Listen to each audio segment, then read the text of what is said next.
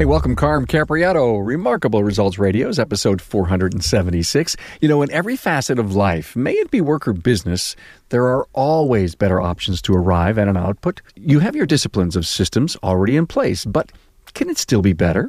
Here's a wide open, powerful discussion showing you some great process and productivity hacks that can improve your overall efficiency. I sat with Chris Cloutier and Scott Brown at ASTE 2019.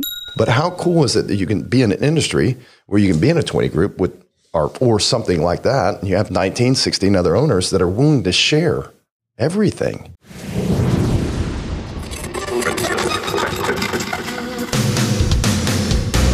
Welcome, aftermarketers, to Remarkable Results Radio. Listen to learn just one thing from today's episode on your journey to remarkable results.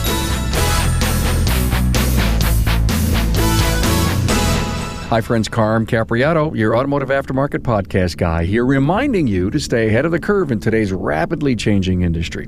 Now, I can't wait to see the cool new products and technologies at AAPEX this year. In fact, it's the number one reason shop owners attend.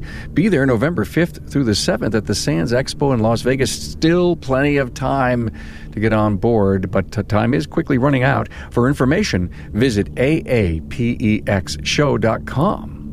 For important information, visit aapexshow.com. And don't forget, if you get an AAPEX pass, you also get a pass for SEMA. And for your information at AAPEX, I'll be there with my studio level 2. We'll moderate a panel and be live with the Carmcast and the Town Hall Academy. I've got another shop tour experience planned that you are invited to. Watch my social media for all the details. Now let's talk about productivity and efficiency hacks on how it could improve you and those around you. There's a lot of examples and ideas here in this episode, but one that stands out leveraging digital technology. We've got a lot on our plates already, and we need all the help we can get. And we need to have all the necessary tools and ingredients ready to be used from logistics to communication disciplines. Embracing tech might be able to save you tons of money and time. And with Chris Cloutier, the owner of Golden Rule Auto Care in Dallas, Texas, and CEO of Auto Text Me, Chris spent many years in the software industry developing solutions for companies, and he owns two shops. And Scott Brown is here, ASE Master Certified, who, along with his wife, own Connie and Dick's Service Center in Claremont, California. And Scott is the founder of Diag.net. Find Chris and Scott's bios, key talking points for this episode, and links to their previous episodes and more at remarkableresults.biz slash E476. Now be prepared for about a dozen quality nuggets coming your way to help improve your world. Hey, a warm welcome to Chris Cloutier, Golden Rule Auto Care, Dallas, Texas. I think you're going to hear conference voice from all of us here this yeah. morning and founder of Autotext.me. Hey, Chris. How are you doing, Carm? Barry white, I know. Yeah. Yes, yes. Yeah. Scott Brown, Connie and Dick's, Claremont, California, and founder of Diag.net. Hi, Scott. Hey, good morning, Carm. You never have conference voice. uh, this is just my standard voice. Yeah, I know it is. I know He's blessed with one yeah. of those Barry White voices. Yeah. We're at ASTE, Cary, North Carolina, from the Independent Garage Owners of North Carolina, and. Uh, I was here last year, and I didn't think they could overdo it, but they did. A lot more people here than ever. It just seems to be a magnet for people. And yesterday, I did an episode with these guys that closed their shop and brought their entire teams here. And I moderated a panel yesterday, and I asked how many closed their shops, and I was blown away. There had to be twenty shop owners there with their teams, and they closed. And and you know what? If this is a trend man, let's sign up for this thing. This is great. Yeah, Bob and Tricia have done a remarkable job of growing this show. Yes, it's they awesome. have. Yes, they have. So you guys not only uh, own shops, but you you do. You know, you guys are multi-purpose um, leaders in our industry. But I, I, just want you to put your shop owner's hat on today, and I want to talk about shop hacks, productivity hacks, things that uh, have you've either tried and they didn't work, or you're currently doing and you're trying. Because I think our audience desperately wants to say, you know, teach me something new. What can I do to uh, to make the flow front front of shop to back of shop, and you know, meetings with techs? The biggest deficiency piece that I ever see, or that I see in a shop, is uh, communication. Right, and communication that could be to the customer, to the to the back shop, front shop, uh, among the technicians. And you know, over the years, we've uh, used several communication enhancement tools uh, out there, but on top of the communication tools, you know, policies and procedures should be in place. So how you actually co- uh, communicate and document and, and what have you. But one of the best free things that I've seen out there to leverage is a, a little communicator. It's kind of like a chat type application. There's a number of them out there, but one that works remarkably well. Uh, and if you outgrow it, you can actually bump up into a you know a paid for mm-hmm. uh, product, and that's a product called Slack. I love Slack. It's huge. You know what, Scott? Uh, we should stop for a moment, and um, I talk to people about Slack a lot. Thanks for bringing it up. And they look at you like, yeah, I, I, need something else. And I says, no, you don't understand. The Fortune 500 companies of our world use Slack. Well, that's too sophisticated for me. mm. Oh, that was wrong. I shouldn't have said that. And, and if you're using Slack to communicate, and I'm using Slack, I'm in four Slack groups, guys, yeah. independent of my own business, so that I could stay in touch. And well, Karma, isn't it like email? So tell them it's not like email, Scott. No, it's uh, it's be- the the replacement for email. I yeah. mean, email communication can be very very sloppy. And just think about, you know, say you're working with a couple of people on a project, and then you bring somebody in new midstream in this project. How do you get them caught up? Uh, do you copy emails and then have them try to fish through there, and and you have you know not following best practices in email. Nobody's quoting anything. Nobody's responding in line. Um, it's very frustrating. But yeah, having multiple, I, I, I'm in multiple Slack groups, and having the ability to just jump right in there and communicate nonlinearly. Yeah, yeah. You know, you're you're in between, you're you're communicating, and then when you get time, you can come back and answer questions or what have you. But it allows us to also document things along the way. So things that just happen in the shop. Yeah. One of the things I show off in my class, in my digital communications class, is uh, you know I ask, hey, does anybody ever have any deficiencies with their uniform service?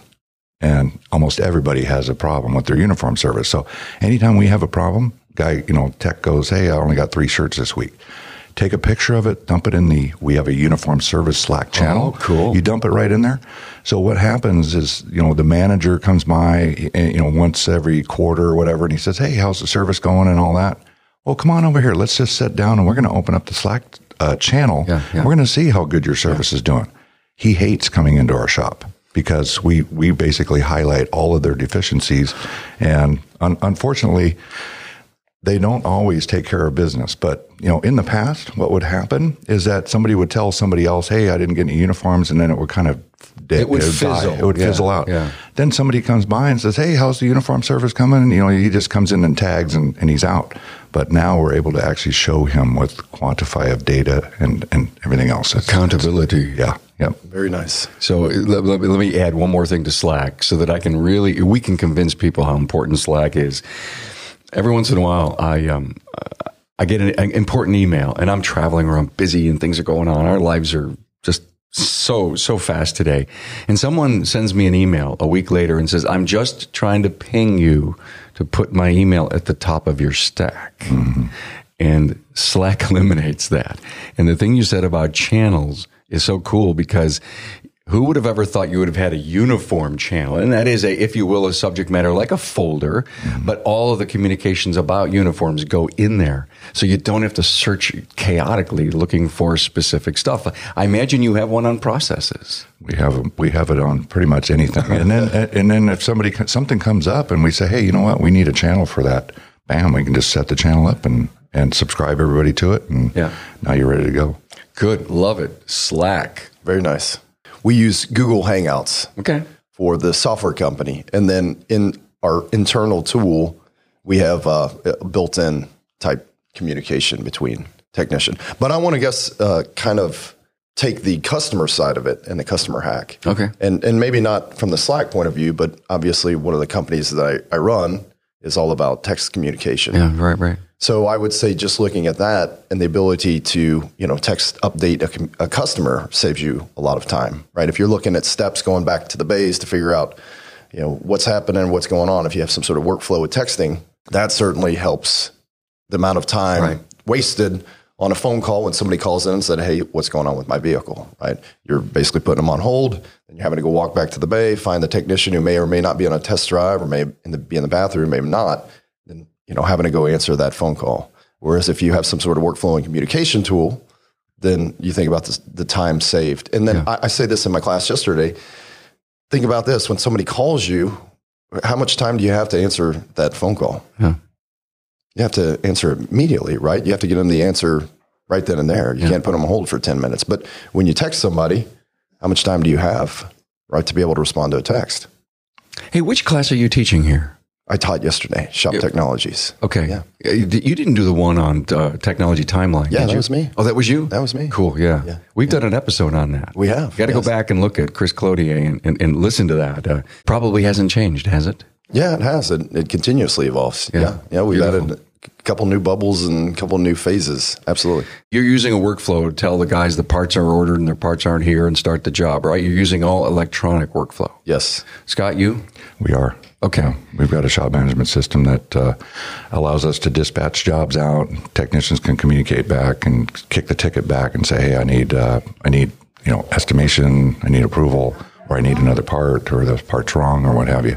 So we use we have internal tools inside of that application as well to communicate digitally with a photo or any other rich media.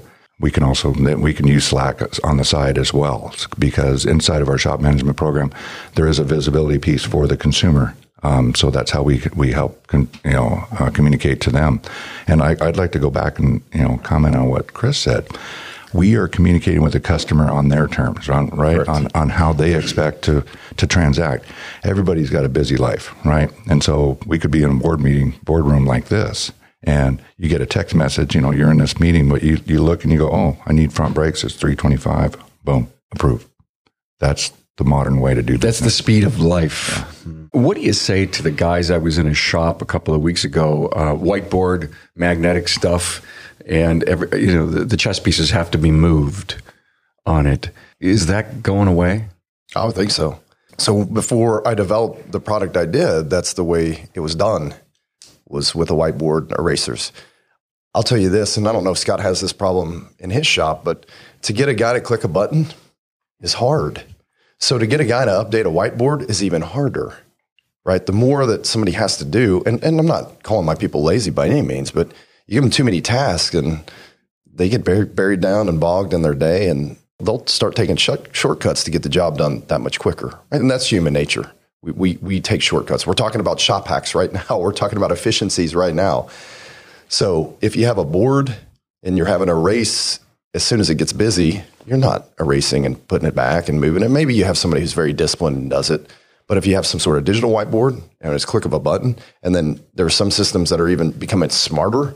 For instance, the system we work with, mm-hmm.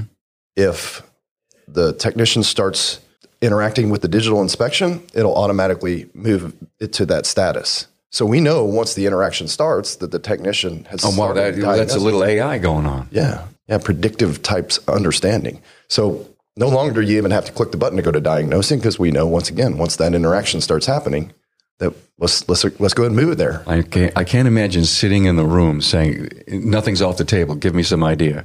Well, figure out what I'm doing and then tell the rest of the world.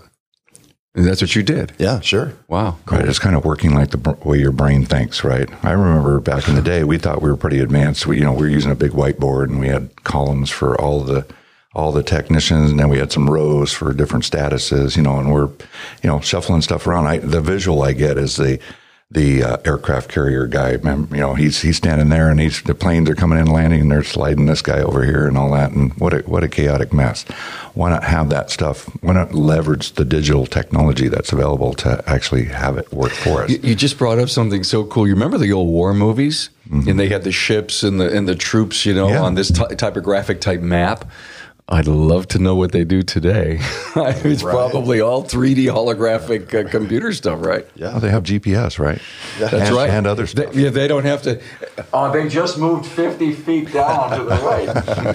GPS is real time. yeah. Which is really, I think, what you're saying. It's, it's all happening in real time. And it should. And and so being a shop owner and being a software developer and a, I mean I developed the first couple of revisions of the software, but I'm always looking to reduce clicks. It's just like reducing steps. The the, the less I have to force somebody to do something, the, the better. The more it's part of their natural day, the better. And there's a couple of things that they interact with, not just the inspection, but there's a couple of what I call subtasks that once they start interacting with that, it has the ability to move it to that, right? So you're starting to move people along along your workflow because that natural reaction to the substatus or substep is basically them doing that step. Just somebody didn't click a button to go there. Yeah, what's amazing, you know, he brought up a good point. You know, he's he's developing and he's also at the ground level understanding what the needs and wants are. Mm-hmm. And I, fortunately, I've been in that. I, I've operated in that same space, and I understand the you know how to get from point A to point Y. Right. Absolutely. What's more what what is more frustrating today to pick up an application that's developed and published, and you're going, oh my god, I got to click three things to get to this one step. I'm going, who who looked at the user interface, the user experience, and all that stuff? It, it's incredible, but. Uh, having a nice streamlined approach. You know, one click solves like three things. You know, uh, give give the guy two choices, and you're maybe answering five questions at the same time, right? Uh, yeah. So absolutely. it seems to me that the genius person in this, all of this, and it could be you, Chris. It's not me, but but it could be. Uh, years ago, in in another life, um, I was really good at taking what we needed to do here and communicate it to the programmers. I was really good at, and then they would say, uh, "We can't do that," and I said, mm, "Yes, you can." Mm-hmm. A- and then I would always end up getting what I wanted, but my job of explaining to them why made them write it even better. And then once they got inside of it, they said, "Well, wait a minute, that's a great idea, but." We can save another step here that I wasn't thinking about. And, and I guess the, the thing about getting really good programmers or really good lead uh, and I don't know the name of the person that would interface. Here's what I need, and you know, business analysts. Is, is that what it would be? Typically, yeah. what it is. Is that how software world? Is that how that works with you? I, I've been blessed. So before in a previous life, I was just a developer, and I've spent a lot of time working on communication. I mean, I've been in Toastmasters for 20 years because I was I was the one behind the keyboard hacking away, and some the business analyst would come to me, and I couldn't talk to him, mm-hmm. and I'm like, well, this is a problem. Yeah. Because because that business analyst or, or that project manager is is extremely important. And if they don't speak geek and you don't speak their language, then like Scott says, there's a lot lost in translation. Do this, like you just said. Well, that's a lot. You know, the good thing about software is you can do anything. The bad thing about software is you can do anything. Mm-hmm. And scope creep happens, and bad UI happens, and bad design happens. scope creep. I love that. So I spent a lot of time trying to improve my communication so I can now translate that layer. Yeah. So I, I, can I can speak geek, but I can also speak you know, business intelligence, and I can speak shop owner, and I can speak.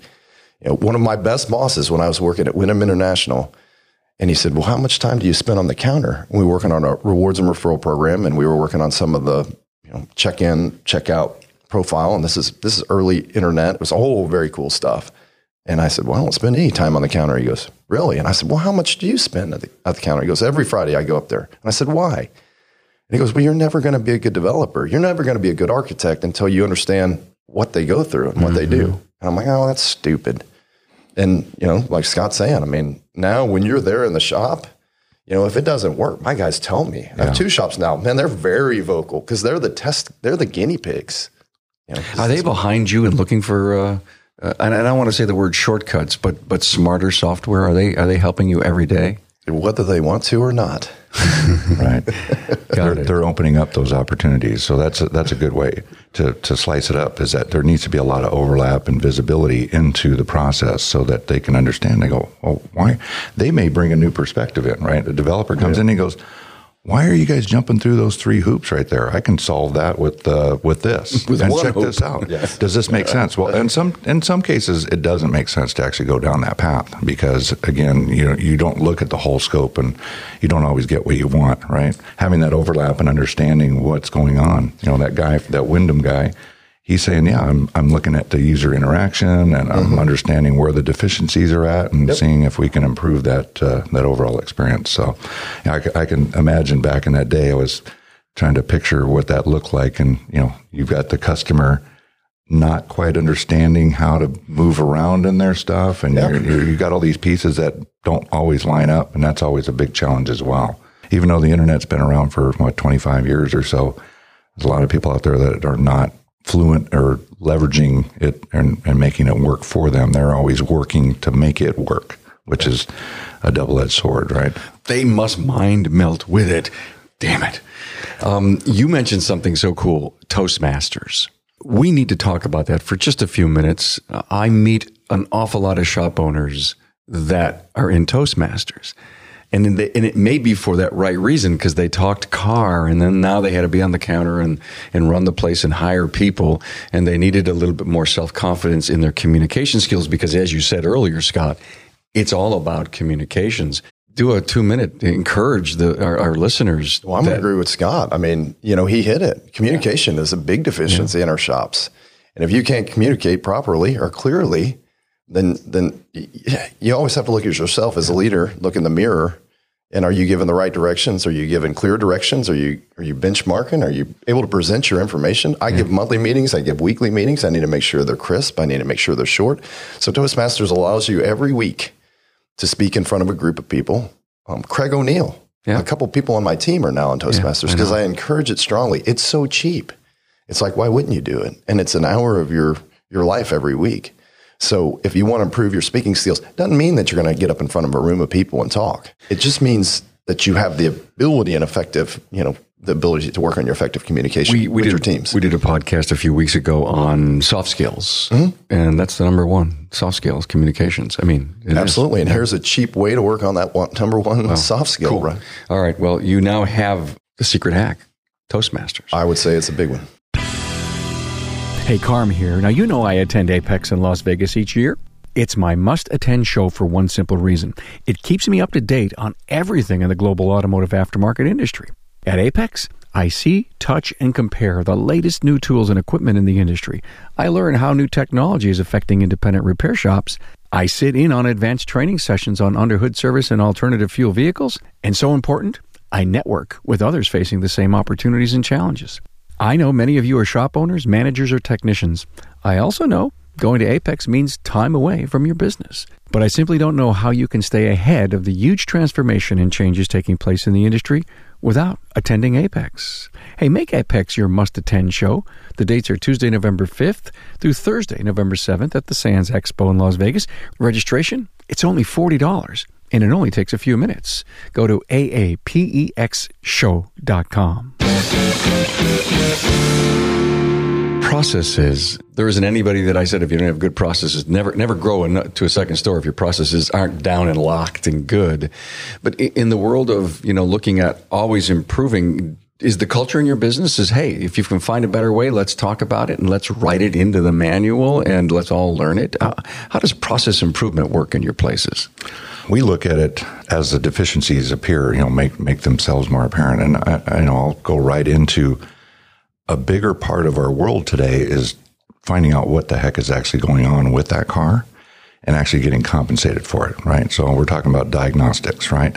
And a, a, lot of shops handle it all different ways, but I like to look at it the same way that you get processed when you go to the doctor, right? They, they check your weight, they check your blood pressure, they check your, you know, your vital signs, right? They do a few ran, few basic tests and they're always logging that and they're looking at trend lines. We should be doing the same thing in our shop, and, and we and we do. Car comes in for a you know type of a running problem or what have you. We've got an inspection form that gets filled out. That's part of the software flow. Technicians required to actually go through those steps before he can complete the job. We're logging and putting that data in there. Where? Into the ticket, into the actual okay, the software. ticket has it. Yeah, so when it comes back, you can see the last three or four trends. Oh yeah, okay. and it's it's saved our butts over the years because now we've got good data. So we've done a test, we validated that that this thing is working. It's working fine. We can say, hey, that's not that's not an issue. That car comes back six months from now, or a year from now, or what have you, with some sort of a problem. Consumer may say, well, why didn't you guys find this before? And we show them the data. We say, hey, we ran this test. This this was the data then this is the data now. And they look at that and go, wow, you guys know what you're doing, right? Yes. That's one of the process examples that, uh, that we like to practice here. And it also, that translates right into the dollars, right? So no longer are you just writing down the check engine light was on. I had this code and I replaced this part. There's a lot of stuff that happened in between there to actually make that job and validate that you did the repair, but that should quantify some dollars. Is that showing up on the ticket? Yes. All of that. Yes. So Oh, the yeah. customer sees what really happened and it conditions them to realize that this is a healthcare center for their car and there's vital signs. It's an education piece as well because now the consumer is seeing, oh my God, these guys are, there's a lot going on here. This is a complex vehicle. We're putting it back into service and we're doing a, an excellent job, one that the customer now comes to expect, right? If they end up going somewhere else that doesn't get that, that doesn't deliver that same experience, they're likely going to come back to us. Absolutely. What do you call that? I mean, is there is there a name of that process? You don't call it like vitals or something like that. No, I mean normally we, we have like a performance analysis, and, and Okay, it, all right. it universally applies. So it could be an electrical problem, or it could be an engine performance problem, or maybe the car doesn't start, or what have you. So we'll, we'll set up that each of those individual packages, but they've got to they've got to follow these steps. Tech logs in, he's logging, he's putting data in. I mean, we're taking the rich content that comes from the tester, you know, Mm-hmm. test tool, scan tool, whatever. Data goes right in there, and it helps us down the road because now we can go right back to that ticket a year from now and say, oh, oh man, look at this. The, there was maybe an indicator that was starting to trend off here. And sometimes, you know, perhaps we can get proactive, right? And now we're talking about prognostics. So we're seeing things that are starting to happen. Or we're going, hey, you know what? You're going on a trip. We've seen a number of these cars, you know, and your car is showing these signs. I'm going to recommend that we replace this widget valve because of whatever, you know. Every time I sit down with Scott Brown and so many others, we get into the FAA, aircraft, and we talk about doctoring and we talk about the health. Are we sick and tired of hearing that, or should we keep that vein of communications going so we can change the paradigm of our thinking? Well, I'm glad to hear that other people are mentioning the FAA part. I, I was just in, Well, I think they're picking it up from you, man. Uh, well, maybe. I was just at uh, fortunate enough to participate in ASE's first, uh, you know, community or industry-wide ADAS exploration on certification and validation or what have you. And you know, I we went around the room. Everybody introduced themselves, and we had a great cross section. We had OEMs there. We had tier one suppliers for equipment, ADAS type equipment. Um, this gentleman that happened to be sitting right next to me, he basically started providing some input, and then he he made a couple of references to the FAA and the and the uh, airman uh, or the the mechanic and the requirements, and I'm going, wow, holy crap, who's this guy? So when it when it came time for me to talk, I you know, I, and I've been pitching this, you know, this certification thing is, uh, I think we're now getting to a point where these vehicles have these critical systems on board, and you're going to have to have somebody that really is doing the right job, and they're signing off on it. There's some there, there's some skin in the game here. And one of the examples is in the FAA, when you're training as a mechanic, you've got to get X number of hours of training. You then qualify to take a written type test. All right. Once you take that written test, then you have some X amount of training, and then you have to get signed off to then take what's called a proficiency exam. And the proficiency exam is you're meeting a, uh, an inspector, and he is interviewing you. He's understanding your thought process, and then he applies some some testing. You you have to do some functional things uh, according to a practical test standards book. So you may have to diagnose something like a circuit or a gauge or what have you, but you're now sh- proving your knowledge. All right, and that's what I think was missing from our industry.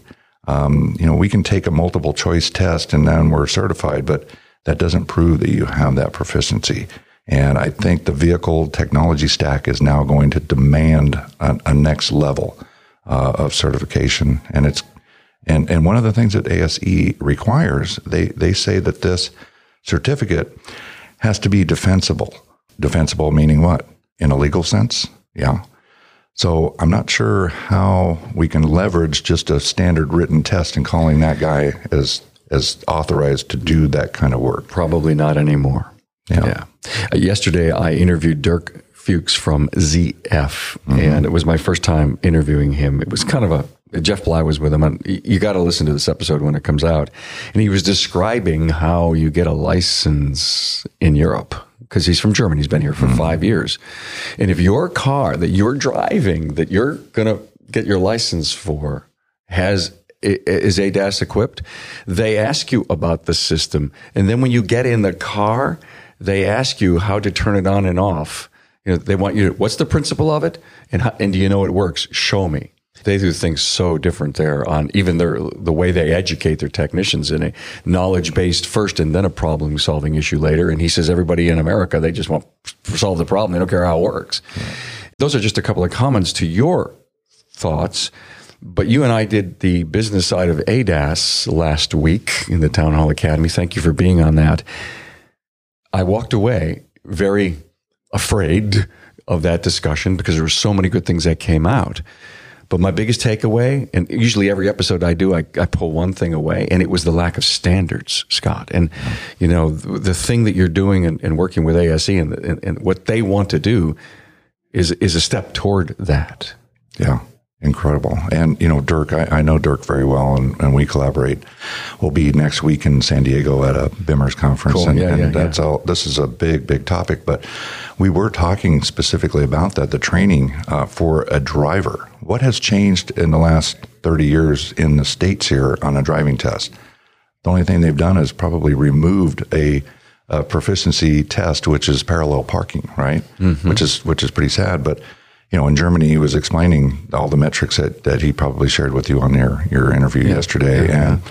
that they are required to show that they understand how these systems work and when to when to not use them and, and how to disable them or, and what have you. Today, you know, the, this is a big marketing piece, right? They're they're just telling the consumer that oh, this car will do all this stuff. They're getting in these cars. The drivers are not they're not in tune with how they really work, and could, and it could be a big big issue for us. So. Well, thank you. I know we, we went off base a little bit, but I think my listener understands that if Carm sees us a nut over there, I may just chase it.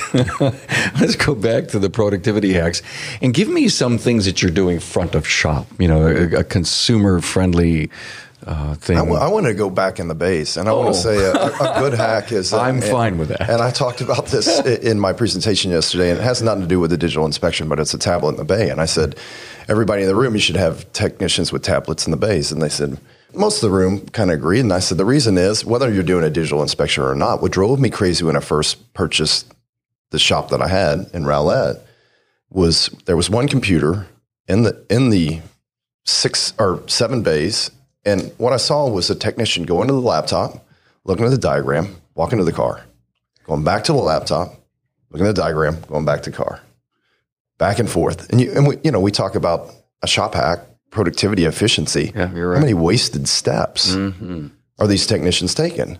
So then I set up some doctors' carts. So doctors had tablets or laptops and and you know they go up and down and you can wheel them around and they have little power packs. So i set up these but they were big and bulky. So i've gone through a couple evolutions finally i'm like man we can use these tablets. So tablets they can pull up the identifix right? They can pull up the wiring diagrams. They can pull up your ALLDATA. They can pull up all your different type schematics. You're talking about something that saves a lot of time regardless mm-hmm. of whether you're doing a digital inspection. Right right right. You can load it with slack Mm-hmm. You don't even have to. I think a lot of people equate the digital inspection to a, a tablet, but I would say, ta- you know, if you don't have tablets in your base, you're right. Then you're wasting a lot of time. It's a lot of sp- you know, a lot of steps. It's lean. It's Six Sigma. It's, you, it should you, be. think about at the end of the day, the steps and the time you've saved to possibly bring in that customer who's really in trouble, and and now you've got time or that distraction right between you yeah. looking at that schematic and then the three oh distractions before you get back to the car and then you just forgot, forgot or you misread or you misunderstood, right? I forgot what I had for breakfast. Yeah, exactly. and it's so, only nine o'clock. Yeah. Yes, I, I know. It's so so smart. Great. Yeah. Another thing to add on that back shop thing is, uh, you know, that that's great. I mean, having that data right there. But you explain one computer. Every tech should have their computer in their bay, right? One of the things that we do in our shop, every every tech has a computer, dual monitors. Oh, that, perfect. That is huge because, yeah. I mean, again, these vehicles are complex. Mm-hmm. You're looking at wiring diagrams.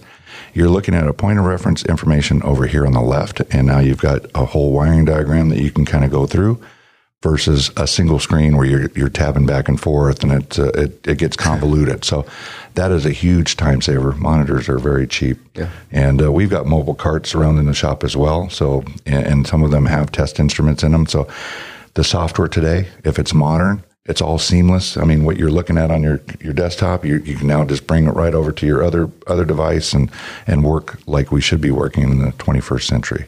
How many screens in your office? In the counters, all of no, them. No, your your office. Mine. two, three, four. I just went to two. Oh, really? And all my team. Yeah. Okay. All my team. How many?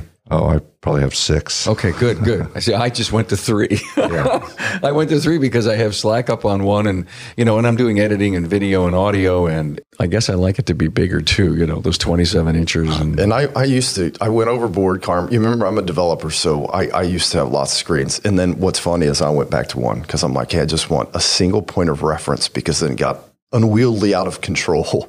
And then my team's convinced me that I need to again. Hmm. So it's funny because you can over, you can over uh, indulge in technology. you can you can get you know there's that could be a huge time suck because some, something pings you over here and, and you're busy writing over here and you, you stop. And I can't imagine it's got six screens. I, I'd be butterfly, butterfly, squirrel, squirrel, butterfly, squirrel. Well, actually, I should qualify that. There's six screens between three computers. Okay, so so I have like on my desk, I've got two computers running, Yeah. dual monitors, and because I may may have something highly intensive, uh, you know, processor driven that's running, and, and it bogs down. If you try to multitask, it You're doing kinda- video and just let like that stuff go.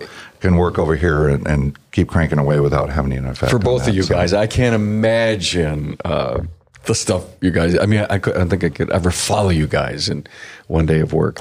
C- can we go to the front of the shop now? Sure, absolutely. We can we can go to the back of the shop in another episode. But uh, front of shop, any any great ideas? Uh, one of the ones that we use, again, we've got dual monitors at the front counter.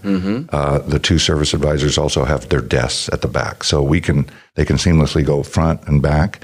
And the the one thing that we use up on the front counter, we use this tool um, that I believe CarQuest provides us with, and it's a uh, virtual vehicle. That's Okay, what that's right, called. right. Yeah, yeah. It's a great illustrative tool. Again, these vehicles are very complex, but it boils it down. It, it gives a visual on how the how the wheel's rotating, how an axle's rotating, how the brakes work. It saves us a ton of time and communication because now the customer who knows nothing about an automobile, we can get them up to speed with what's going on with their vehicle, and it's a great experience for them too because it, it's likely something they're not going to get elsewhere. And I always tell my guys, hey, we always need to focus on that customer experience. So you need to excel above and beyond anybody else so that that customer is always coming back to us. I just suggested that in my class yesterday. Virtual vehicle. When I found that, I was I, I said throw away that dirty box of air filters and belts, and get with technology. Mm-hmm. And to add on to what Scott's saying, we even in our big screen in our showroom, I encourage them to educate the customer on that big screen, not just their turn their monitor, but if they can educate that one person and there's five other people in the room, that makes this look even smarter because then other people are watching it going, wow, that is cool. I did not know that worked that way. And it makes sure people look extremely intelligent. Um, also, virtual vehicle, you know, there are some digital inspections that allow you to put those videos inside of the inspections as well. So not only at the counter, but then you can share them on the phone. And the virtual vehicle, it can. You can send the videos to the phones as well. You can It's send them a link. Great, yeah. But you you just brought up an excellent point. You know, when you're illustrating something to a consumer and you've got other one others that are sitting there, they may have questions, but they're afraid to ask. Absolutely. And they're sitting there going, "Oh my God, wow, this is awesome." So, so think about how your knowledge is being expanded across the the others viewing. So, Absolutely. great great presentation. Why is it taking so long for this thing to catch on? Because it's been out for a while. That's funny. So I was just in my class. One of the questions was, we deal with a lot of people and other businesses. So we're going to get all modern with technology. How do we get them up to speed with technology? I said, that's a great question, right? I said, either they're going to move or they're going to die. So if you look at Blockbuster and you look at all these other industries, so we as an industry, I think are starting to become woke. I'm going to use that word woke for probably the You know absolute wrong reason No, but I like it. You know, so I think everybody's starting to realize, wow, I, I, and I hear it all the time. I need to get with it. I'm behind. I'm like, good thing is you're not behind. And good thing you, you realize that you need to start getting with it. You, you use it every day. You know, your, your cell phone, it's ridiculous, right? We take that thing everywhere. We take it everywhere. So you're, you're the same person who's telling that, hey, we really can't get on board with technology. But of course, I'm on board with technology. That's just not true, right? Yeah, I think uh, the the biggest part, the woke part, right? How do they get to that point? I think the biggest issue is most guys are in their shops working in their business rather than looking at their business. So coming to events like this where you're networking with individuals and you're you're basically laying out your pain points, they're laying out their pain points, they're going, "Hey, you know what? We had that and this is what we did to solve." And you're going, "Wow, I never thought of that." I mean, that's that's what actually happens in these events. And you know, you're going into classes getting data but what's happening in the hallways here and the, the connections, it's great. The most powerful part of every conference is the networking. Yeah. And if you don't shake a hand and meet somebody new at tables, at at booths, who's sitting next to you at a class, you talk about the litmus test of where you are compared to the guy to the left or the right of you or someone you met in the hallway. And, and I think you said it, Chris. Um, they get woked. Yeah. That they've known about it, they've read about it, they've heard about it, and now guess what? Everybody around me is doing it. I'm a laggard. Mm-hmm. I know you guys talk about this often, but I told everybody in the room if you're not part of a peer group, same thing. Yeah, same. You can't make it to a conference. Be a part of a peer group because there's a chance that yeah. if you're part of a peer group, somebody else in that peer group has thought about that problem. Yeah. And they're going to give you the suggestion. Think about that. We're competitors. Oh, me and Scott are competitors. We're all competitors. Yeah. I mean, let's not lie. I mean, we, we can be friends. I can be. I, I can play a soccer game. I can knock the guy down. I can score three goals. But after the game's over, I'm going to shake his hand, right? He's a friend. But I'm still competing. I still want to win. I want to win. I want my shop to be the best. I want to make a lot of money. I want to be able to take care of my people. There's nothing yeah. wrong with that, right? But how cool is it that you can be in an industry where you can be in a 20 group with or, or something like that, and you have 19, 16 other owners that are willing to share everything. And like you said, even here, you talk to people here. You've got several hundred people willing to share ideas and thoughts, and that's fantastic. Right? You, are you're, you're missing out if you're not taking yep, advantage yep, of that. Yep. Yeah, one of the things uh, that I encourage my front office, I, I, encourage everybody to do this, is to try to look at it from the consumer's perspective. And I tell my guys, hey, I want you to walk out to the curb. I want you to walk up the driveway and take a look like this is the first time you've ever come into this property here. I'll try to guide them a little bit without having to tell them, you know, hey, do this, do that. And we'll walk up and I go, well, what do you see? And he goes, man, why are there two rags over there on that, on that bench or whatever underneath the, I go, exactly. That's the kind of stuff that when a customer brings their 40, 50, $60,000 vehicle and they're going to drop it off to us, we need to move some trust into their perspective to understand that, hey, we, we care about what we're doing. We just had a, uh, a local college group come in and uh, this, this, is a fleet management group for the for the Claremont colleges, uh, and brought them over because we want to we want to earn their business. I mean, we're we're doing piecemeal business with them, but we want to earn like all their business. So we brought one of their managers over. First thing out of her mouth was, "Oh my God, I've never seen a shop this clean before." Awesome. And it was like, oh, this is golden. I mean, I was just like, wow, this is awesome. My guys are doing a great job. So and, and, and, it's a lot of hard work to do that. Yeah. Let me share a story with you. Uh, back in my oh, back in my day in distribution, I took a gallon of paint, white paint. I took it to the curb with the owner. I went out to the shop. Yeah, what's the paint for? He says later. And so the paint, and then I moved the paint to the to his hand, and I says, "All right, let's walk in. What do you see? Look around." And, and I saw, you know, the grass coming out of the blacktop and the edge, and I saw that stuff that I, I knew wasn't curb appeal ish. We went inside. Let's go into the bathroom. Let's go here and let's go there. And he finally realized without ever telling him what the paint was for. And it is a great exercise, just like you said. Go out to the curb and take a look. Look detailed. I mean, look in the look in the crevices. Look look at the dirt on the counter. Look at the dust over here. Look at the magazines that are frayed and and looking ugly. So I, I have, self self reflection. I have uh, some add to that. So there's a, a Kano model, Lean Six Sigma. There's a Kano model, and, and it's looking at it from customer's perspective. Lean Six Sigma, we borrow a lot of these ideas. So I gave part of my presentation yesterday. I'm giving a presentation next week, and it's about this model and learn a lot from this model. And one of the things you, you talk about, how do you get people to energize themselves and become woke and, and step up for your people? Part of this model explains that there's things called delighters Delighters are like a bottle of water. Delighters are like a digital inspection or a text message update. Spe- spell that light. Is it L I? delighter. Oh, delight. A delighter. Okay.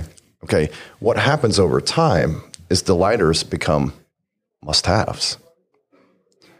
So the coffee shop was a good example. Coffee shops 10 years ago, they didn't have Wi Fi. Now, if you go to a coffee shop, what's the first requirement of a, of a coffee shop? Mm-hmm. Wi Fi. Yeah. Right? It's become part of that whole I expect this. So that's what I explain to people about technology is look, what we do now that is a delighter that delights a customer, if I continue, just like Scott said, if I do a great job and a thorough job of looking at your vehicle and I, I, I digitize all these pieces of it, and you get this experience four, five, six times, you get these updates, you get, you know, you get the bottle of water. Now, when I go to the other shop and, and I go, okay, wow, you're going to send me a text update, right? I go, no. Well, you're going to send me an inspection, right? Uh, no. What is that consumer thinking? Wow, these people really that behind? Is it that bad, right? Yeah. So it's going to drive them to the more techno- technologically advanced shops, and then you're going to frustrate the ones that walk through the door that came from Scott's shop. They're, they're going to be frustrated when they move from town to town. They're going to be frustrated. So right now it's a delighter, but in the future it's going to be a must-have. required, Yeah, yeah. it's like you know, fixing a car. I know a lot of us talk about that as a competitive advantage. In a consumer's mind, that's a must-have. You must have your own tools. You must have your own people. You must have your own supplies. You must be able to fix a car. That's what your consumer expects. And pretty soon, soon it's going to be Wi-Fi for a coffee shop. I am delighted to have you two here. Thank you so much. Scott, do you play, uh, are you a musician at all? Uh, no, I like to listen to a lot of music, but I Okay. but I but playing. He said he's a goal, uh, soccer player. I was a goalie, so when Oh, he said he's going to score three goals, I'm actually stopping every one of those. Very good. The reason that I asked is, uh, you know, Chris is a musician. Um, he's a rock and roll musician, and we were at the pre-party here just two nights ago. L- listen to the solo guy play for us, and I looked at Chris and I said, "We've got to bring the podcast alumni together. You know, anybody that plays has got to come here." And uh, and do six or seven songs for this group next year. So that's it. You and I are going to try to pull that off. Absolutely. Now, like it sounds like we can have a soccer game out on the pitch too. So we're good, right? Actually, I, I've recently written a song that I, I want to do, and it kind of illustrates what the challenges a diagnostic tech is up against, and you know the customer, you know the Oh. check engine lights on and that kind of stuff. Is it is it bluesy? Uh, No, no, it's more rock and roll, and and, and I have a uh, potential future brother-in-law who's who's lives in Hollywood, and he's in music, and he does he does some high end stuff. So I, I If I know you, you'll get it. Uh, yeah, so I'm looking forward to that. But maybe we can play it sometime at an event. Awesome. You will get it done. Chris Cloutier, uh, Golden Rule Auto Care, Dallas, Texas, and founder of Autotex.me, and Scott Brown, Connie and Dick's, Claremont, California, founder of Diag.net. You know, I was thinking about all that you do, not only own the shops, but these other important entities, companies in, in our industry. You're also here teaching and giving. And uh, kudos, kudos to you guys. Thanks for being here. Thank you. Thanks, Carm. Thanks for being on board to listen and learn from the premier automotive aftermarket podcast. Until next time,